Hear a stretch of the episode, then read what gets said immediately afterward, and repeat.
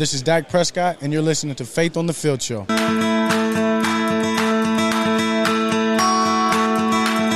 Welcome to Faith on the Field Show, presented by International Justice Mission. I'm Rob Maaddi, without my beautiful wife Remy this week, as I have two special guests. It is great to be with you on all of our wonderful radio affiliates across the country. Coming up, New York Giants cornerback Adoree Jackson and Caleb Carroll from IJM is here. First, before we go to Caleb, Remy and I are in our small group. We're doing a 40 day prayer series, and I've been asked often about prayer. Sometimes it's just a simple question like how to do it, what's the best way to go about praying. And the best advice I can give is prayer is conversation. It's not a ritual, repeating the same words over and over. It doesn't have to be anything eloquent or impressive. Just talk openly to God. That's prayer. Finding Ruby is IJM's podcast series about the team's work in the Philippines. You've heard us talk about it throughout the past few episodes.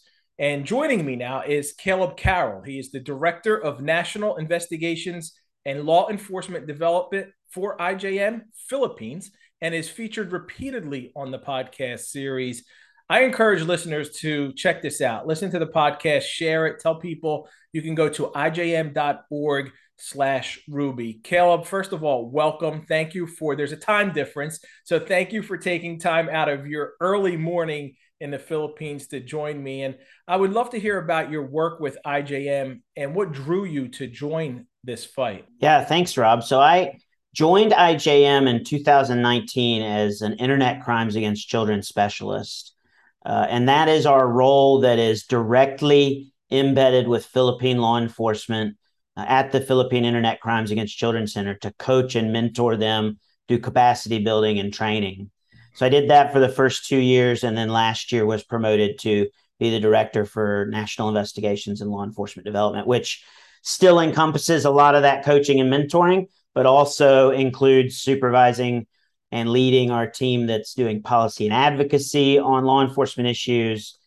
And I, I came from law enforcement in South Carolina. So I grew, was born and raised right outside of Clemson and was doing violence against women and children investigations there, specifically internet crimes against children, when the job posting from IJM came in front of me. And I just felt strongly that I was called to leave what was really like a life of comfort to be a part of this fight. Uh, and that's that's because it's it's important. I, I believe in in a solemn calling to protect children and I also think it's it's really important to recognize that that it's sexually motivated offenders from places like the US that are fueling this issue. Wow. And so I think we have like an even greater solemn obligation to be a part of the fight because of that. How would you caution parents to be on guard to look out for these online sexual predators?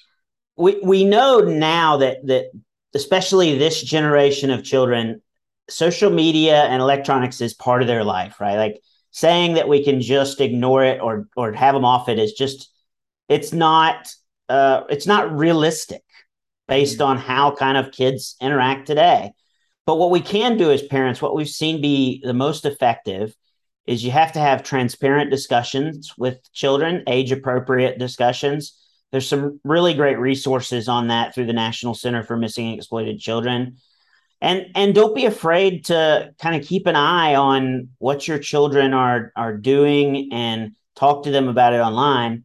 And you know, I recommend preventing certain applications until children are are mature enough to to to be able to handle those. Um, and I so I think that and and giving giving children an avenue, giving young people an avenue to come forward when they're being exploited or somebody's contacted them that it's that it's abnormal to come and speak to you as a parent is is critically important. We see that the the power of open communication between parents and children being the greatest protector. Cal, that's great advice, and I think it's welcome for for myself as a parent, my wife, and for any parent for all parents out there. Now, I want to talk about Ruby's story because your work, all what IJM's doing, Ruby's story, it's heavy, right? And it, it's it's easy for some people to ignore it or avoid it because they hope it goes away or someone else deals with it and, and they don't want to know that it, it's right there it's it's in our backyards it's happening but as someone who deals with this heaviness caleb why do you feel it is so important so vital not to turn away that's that's a great question and and i think i think it's hard for people to to to listen to this and to really embrace that this is an issue because it's so uncomfortable. And and I'll admit, Rob, like when I started working in it, even though I had been a police officer for a very long time, it made me uncomfortable. Right. I remember the first time I saw a, a an internet crimes against children case and and saw the abuse material like I had a physical reaction. I was sick to my stomach. I was I was ready to quit, but wow. thankfully um, thankfully I pushed through. So I think I think it boils down for me. It boils down to kind of two things. So it's important because I, I think that God wants us as a community of believers, as and and even beyond that, just as as humans, we have a moral obligation to protect the world's children. Um, and and I think that's I think that's fundamentally important. And so, uh, and the second thing is when you sit down and you think about it, we all have little influences within our sphere of control, right? Like we have friends, or maybe we're in a, a position where we reach a global audience like you. But, and, and I think it's uncomfortable for us to get out of that space and talk about this. But the thing that motivates me is this my discomfort is still way less painful than the abuse that these children are facing. And it's kind of like if if we're not going to lead the charge and share this message and and do this work again within our own ways. Like I'm not advocating people everybody drop and move 8,000 miles away to the Philippines like I did. Mm-hmm. It, it can be as simple as sharing something with your friends, bringing this to their attention, bringing new people into the fight. But I think we owe it to these children around the world to to get out of our place of of comfort because their discomfort and pain is so much more substantial. That is so well said because no matter, like you said, no matter our level of discomfort, uncomfortability, this talking about it, dealing with it, it's it doesn't. It, I can't even fathom what these kids go through. I can't, and and that's what's drawn me and and Remy to join this fight and be involved because we don't want one person, not one other child, to ever have to go through something like this. Caleb, what is what progress, what hope have you witnessed so far in the Philippines in your time there? And you you told me you've been there since 2019. Yeah, so on on the law enforcement development side, there there still is a ton of work to do. I, I won't lie about that, but there is a, a, a great deal of hope. So the Philippine Internet Crimes Against Children Center, or that's a lot to say, so we affectionately call it the PICAC, um, since its founding in February of 2019, has rescued more than 530 children, uh, d- conducted more than 180 rescue operations, and arrested more than 100 OSEC traffickers. And you see Philippine government organizations like the Interagency Council Against Trafficking and some of the prosecutors really owning this issue. And I, you know, I, I I think that is just miraculous, and it speaks to to their tenacity and their professionalism and commitment uh, and passion. I, I also think that there's a great sign. So I, I had a chance to meet with a couple of of the survivor leaders here in the Philippines. So we now have a generation of of OSEC survivors who are now saying, we want our voice to be heard. We want to stop this for future children. And I had a chance to meet with two of them yesterday and just the the inspiration and the courage and their testimony i mean it, it gave me great hope that that these survivors these these children that we rescue with our government partners are on a path that they can be so healthy and so powerful and so empowered to to fight this. So uh, there are other signs, but like like that gives me a ton of hope even though the work is really dark and it's still it's still a problem.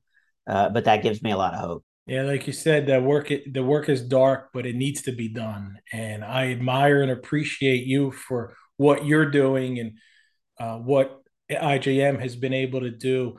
As you look a few years from now caleb what will success look like to you? I, that's that's a really great question. So I, I think um, the end goal is to to end the online sexual exploitation of children in the Philippines. I I don't know what that looks like, but if you look back to IJM's previous project in the Philippines um, with the the sex trafficking of children in bars and brothels, you saw, you know, 70 to 80%, depending on the city that you looked at, reductions in prevalence or, or reductions in ability of children to be offered online. And I, I think we can get there with the online sexual exploitation of children too. Uh, I think if we can, if we can make it where criminals are afraid to sell this content, right? That we can reduce relative impunity, um, then then we can get there. We can reduce prevalence that way. And then if if the technology and the financial sectors come along and increase their investment in detection and deterrence on their platforms, there really is there really is a possibility we could end the online sexual exploitation of children. But it will take kind of an all hands on deck approach, right? It's going to take a whole of society approach um, for us to do that, and and I, I do believe we can get there. I do too. Uh, I believe we can get there. I believe we will get there, and uh, I believe uh, God's hand is in this, and He's with you throughout this journey. And again, this podcast series is called Finding Ruby. It's about IJM's work in the Philippines. Caleb, I appreciate you taking some time to share about it with me. Um, everyone can check it out at ijm.org slash ruby uh, go to ijm.org for you can just read more, hear more. We've talked about the work that IJM's been doing for almost two years now, and I can't say enough. So, Caleb, thank you so much for taking some time to share a little bit about what's happening in the Philippines. Yeah, thank you so much, Rob. It's an honor to be here. Up next, you'll hear from Adoree Jackson. You're listening to Faith on the Field show presented by International Justice Mission. Hey, this is Rob Maaddi. Online sexual exploitation of children is a hidden crime and it's time we expose it. A new immersive podcast tells the story of Ruby, who was trafficked into this crime when she was 16 years old. The podcast takes the listener through Ruby's journey and what's being done to fight this terrible crime. Check it out at ijm.org slash ruby. Hi, this is Remy Maaddi, co-host of Faith on a Field show. I am so excited to be a part of an amazing team at Weichert Realtors exclusive properties in Tampa and the surrounding areas. Real estate has been a passion of mine for several years. I love beautiful homes, I love beach homes, I love new homes, I just love helping you buy your dream home or sell the one you're in. So if you are already in this beautiful sunshine state or if you want to move to fabulous Florida, I'm your girl. Call me at 717 503 4924 or email me at remymaaddi at gmail.com. That's R E M Y M A A D D I at gmail.com. Since 1930, the Heritage family has proudly served the communities of South Jersey. From humble roots, Heritage's dairy stores now operates 33 convenient locations. Their desire is to become your convenience store of choice not just because of their welcoming atmosphere, but because of their fresh, quality products. Heritage's milk is still the sweetest, coffee's hot and fresh, and Heritage's full service delis offer the best local ingredients prepared and sliced on site, far exceeding the competition. Heritage's Dairy Stores. It's not just our name, it's our heritage. Today, over 40 million people are being forced into trafficking and slavery. One in four are children. We cannot allow them to suffer in silence. We need you. We need everybody.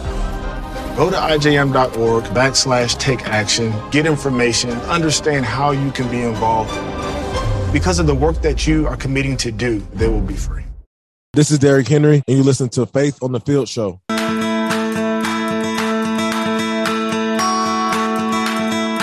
Welcome back to Faith on the Field Show, presented by International Justice Mission. I'm Rob Maaddi with Remy. If you're listening to us for the first time, you can go to faithonthefieldShow.com, find every episode since we launched in 2017. We've had an awesome lineup of guests. You can listen anytime at your convenience on any of the podcast platforms. You'll hear the full interviews on there. Be sure also to follow us on Twitter, Instagram, and Facebook at Faith on the Field and tell a friend or two about the show. I want to take a minute to thank all of our wonderful sponsors, International Justice Mission and Heritage's Dairy Stores. If you would like to be a sponsor for our show and help our ministry grow, please reach out to us at faithonthefieldShow.com. Adoree Jackson was a 2017 first round pick by Tennessee, now in his second season with the New York Giants. I really enjoyed this conversation with Adoree. Appreciate you spending some time with me. Your team, your Giants, you're off to a, a six and one start. You already got more wins than you did uh, last season. What's been the biggest difference for this team? Uh, I think for us, I think we just bought into the process, understanding when we got a whole new staff coming in early uh, for the OTA process, um, and everybody just buying in and being selfless um, and trying to play for one another and just holding each other accountable. So, i um, got to give a lot of credit, you know, to the Lord for watching over us, and and then also um, just to be able to just go out there and compete and have fun with, with my brothers, and we playing for each other, man. It's just it's just a, a wonderful feeling. Tell me about that coaching staff. You get a whole new coaching staff. Brian Daboll comes in there, and what has he brought to this team? He had some success, obviously, as an offensive coordinator in Buffalo. There's a winning attitude there, and he comes in. I see him, man, on the on the sidelines, all fired up at times. He's just got this different kind of energy. Uh, I, I, think what he brings is just his own swagger, like you said, the energy um, that he's had. You know, been with successful programs and and and organizations as well. Um, five Super Bowls. Uh, so a guy that that doesn't just you know know the game from coaching, but actually played the game. Um, so that's a great feeling, you know, to have, and a guy that's going to talk trash with us. And, you know, and, and, get after us when need be. So it's just cool to have a coach like that to be able to joke with us, to be able to be serious with us, and at the same time understanding that um, he's done it before, he knows how we're feeling, and hasn't a lot of experience with it. So I think that's what he brings, and then just the staff that he brought along with him. Uh, I just felt like he did a great job with picking everybody up. He brings in Wink Martindale as the defensive coordinator, who is another guy who's had success at other stops along the way in the NFL. He was in Baltimore most recently. How has the defense changed schematically? Uh, I think for us, just gravitating towards Wink and what he wants to do, and understand that we know his resume and the things that he has done. You know, in the past, as you said, Baltimore being his last recent stop, having number one defenses before, and just to be able to um, coach the game the way he does, to be able to have those like like Dave have that experience and have that knowledge you know, having great players um, that he has coached and be able to give him knowledge and to be able to bounce it back to us, man. I just feel like uh, Wink, man, just you know, happy, you know, that he's here with us and finally get to see, you know, his defense unfold and actually just being able to, you know, every time you want to be a top defense, you get to see, you know, Baltimore's Wink and the things he's done, and now to actually be able to play in it, man, it's kind of it's kind of amazing. Adoree, you've been in big games before. You have playoff experience how much can you draw on that and, and, maybe share with your younger teammates who may not have gone through that and, and let them know what to expect? Because it's only going to get harder from here on out. Uh, i would say you know from just our experience so far you know understand that these games are it's tough to win games in this league. You know dave says that all the time. It's just tough to win games. And um, for us to be able to try to get these wins that we're getting now you know those tough fought hard wins understanding that that's how the playoffs uh, really going to be. I know, but you know that's more foresight, hindsight for us. I mean, uh, right now is just to focus and get one one win at a time, and and just pick it up and get one and zero. You know, just coming in each day knowing that even though we did win the game, it's a lot to improve on, a lot to do better, and a lot to be better at. And for us, just trying to focus on one game at a time, and I think that's the mentality to have. Was there a game, a win, maybe Green Bay beating the Packers, Aaron Rodgers, that kind of solidified in your mind, the t- your teammates' mind, that you guys are you're no fluke, you're for real. That this is a team that could be a contender this season. Uh, I think the win that I, am most proud of, and I think the team as well, is that first one that we got being down 13-0 um, in Tennessee, and to be able to fight fight back and be resilient, um, just to keep fighting, keep gnawing, keep uh, grinding, whatever may be the case, uh, to get that win. Uh, understand that you know guys have a lot of heart, guys love to compete and it goes back to, you know, coming into OTAs and buying in, trusting the process and believing in your brothers, doing your job, knowing that your brother's going to do his job. Um, so I think it just unfolds from the things that we've been doing since April and just happened to pay off, you know, week one. And so for, us, um, just trying to keep, like I said, keep building, keep getting better, trying to get one zero each week. You look at this division in the NFC East. A couple years ago, they sent a losing team to the playoffs, and now you got the Eagles undefeated. Uh, you guys are six and one. Dallas is five and two. Even Washington, they're three and four. They're not. They're just under five hundred. How tough is this division when you look at it? And as you look around the landscape of the NFC, how do you feel about your team's chances? I feel like this division always been tough. I mean, it's the division that I want to say with the most championships. Um, I would say one of the most sought after divisions to, to be in. So I feel like regardless of what the records were last year in the past, whatever the, the case may be, I feel like this division is always a tough one to play in. And then it's a division game, so it's, it's always going to be tough playing against your division opponent. So uh, for us, uh, just just trying to keep battling, uh, keep grinding, keep doing the little things necessary. And so for when the time comes to go out there, compete, play hard, and try to go one and zero. Dory, October is a, a, month where the NFL highlights cancer awareness with their uh, crucial catch campaign. And I know it's something that's personal to you with what your mom went through uh, as a cancer survivor. My mom is a two time breast cancer survivor. We just lost my dad a couple months ago to lung cancer. So it's really important to me as well. Just tell me a little bit about your experience and, and what the NFL is doing and how important that is.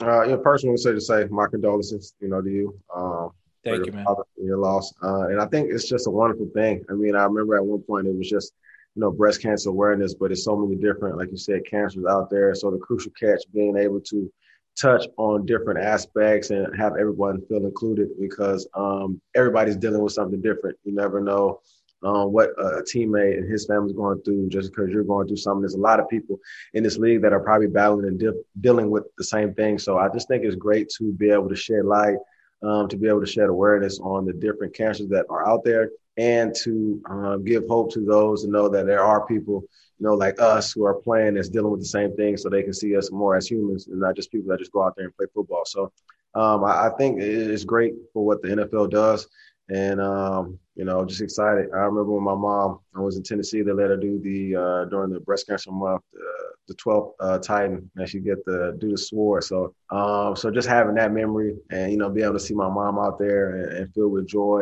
and uh, just to have her, you know, um, it's, a, it's just a blessing. So you know, I'm just, you know, kudos to the NFL for making everyone aware and trying to feel, make everyone included as well. Well, man, that, that's great that they are doing that. And I think it's important for people like myself, people like you to let everyone out there know that what the NFL does is, is kind of help you, uh, give you resources, tell you to go out there and, and, and get ahead of it, right? It's more cancers, more people uh, find out if it's in the early stages, it's, it's more beatable, more able to be overcome. So, uh, what your mom went through, when I look at my mother, like to me, she's a hero. You know, people look at you guys, right? They look around in the NFL and they see the, the heroes doing these things on the field. Those are those are the real everyday heroes. Don't you feel that way? Of course, uh, you know, people that are always selfless. Um, that's me, a true definition of a hero to me. Someone that's selfless and, and put others before themselves. And you know, if, if your mom's anything like mine, just knowing that uh, she'll do her all for everybody else, and then just worry about herself on the back end. So um, yeah, those are really the true heroes. Dory, last thing for you. Uh, earlier, you, you thanked the Lord, and and as a man of faith, that's important to me. How much has has has your faith and, and the Lord really kind of motivated you, been there, and pushed you throughout your journey? Uh, I feel like he's he's pushed me a lot. You know, growing up going to a Christian uh, church and then going to Catholic school. Um, I I just feel like, uh, man, just the things that he's you know put me through and brought me through. Never letting my faith waver um, never letting me uh, stray away. You know, it's just they say in the, in, in, the Bible, you know, as my parents did, raise a child up, you know, as as he should, and as he get older, he would never stray away. And you know, as I have gotten older, and obviously, you know, we play on Sundays, you don't get to go to as much church as back in the day when you were kids. But um, to understand those, understand the, the, teachings, you know, that they taught me, that the, the Bible's taught me, or school has taught me, or, or church, wherever it may be, and, and just knowing that, um, you know, before every game, you know, read Psalm 23. And even going back to when my mom, you know, was diagnosed, she said that she was, you know, frustrated at one point, but at the end of the day, she had prayed and, and said, you know, Lord, I know you didn't you know, put this on me that I, I couldn't beat it or, or battle or get through it. And just her having that faith, you know, from the outside, like I'm not knowing anything or whatever it may be. You just hear cancer, you think it's the worst of the worst, you know. But her having that that mustard seed of faith and knowing that she would get through and did get through, man. Um, I mean, that goes to a test of you know, my faith right there, and my belief and understanding that you know the Lord was just giving us all you know a second chance to you know appreciate the life that we have. Never have we ever took it for granted, but to be able to appreciate it a little bit more and understanding that you know He is real. Well, man, I, I appreciate you saying that, and I, I thank you for your time. Uh, wish you a ton of blessings and uh, pass that along to your mother for me as well. I will. You do the same thing. That's it for this week. Thank you to Dory Jackson and Caleb Carroll. Thank you to Dak Prescott, and everyone on our team. Thank you for listening to Faith on the Field show presented by International Justice Mission. For Remy, I'm Rob Maaddi, reminding you make a difference. Be a blessing. Hi, this is Rob Maaddi. I'm listening to a powerful podcast about Ruby, a girl from the Philippines who was trafficked into slavery when she was 16 years old. The podcast takes you deep into Ruby's story, not only how she was tricked, but also how she was rescued and is now advocating for others trapped in this form of slavery. Check it out at ijm.org slash Ruby. You'll be blown away by Ruby's resilience and the incredible work of those who rescued her. Today, over 40 million people are being forced into trafficking and slavery. One in four are children. We cannot allow them to suffer in silence. We need you. We need everybody. Go to ijm.org backslash take action, get information, understand how you can be involved. Because of the work that you are committing to do, they will be free. Hi, this is Remy Maaddi, co-host of Faith on the Field show. I am so excited to be a part of an amazing team at Weichert Realtors exclusive properties in Tampa and the surrounding areas. Real estate has been a passion of mine for several years. I love beautiful homes, I love beach homes, I love new homes. I just love helping you buy your dream home or sell the one you're in. So if you are already in this beautiful sunshine state or if you want to move to fabulous Florida, I'm your girl. Call me at 717 503 4924 or email me at remymaaddi at gmail.com. That's R E M Y M A A D D I at gmail.com.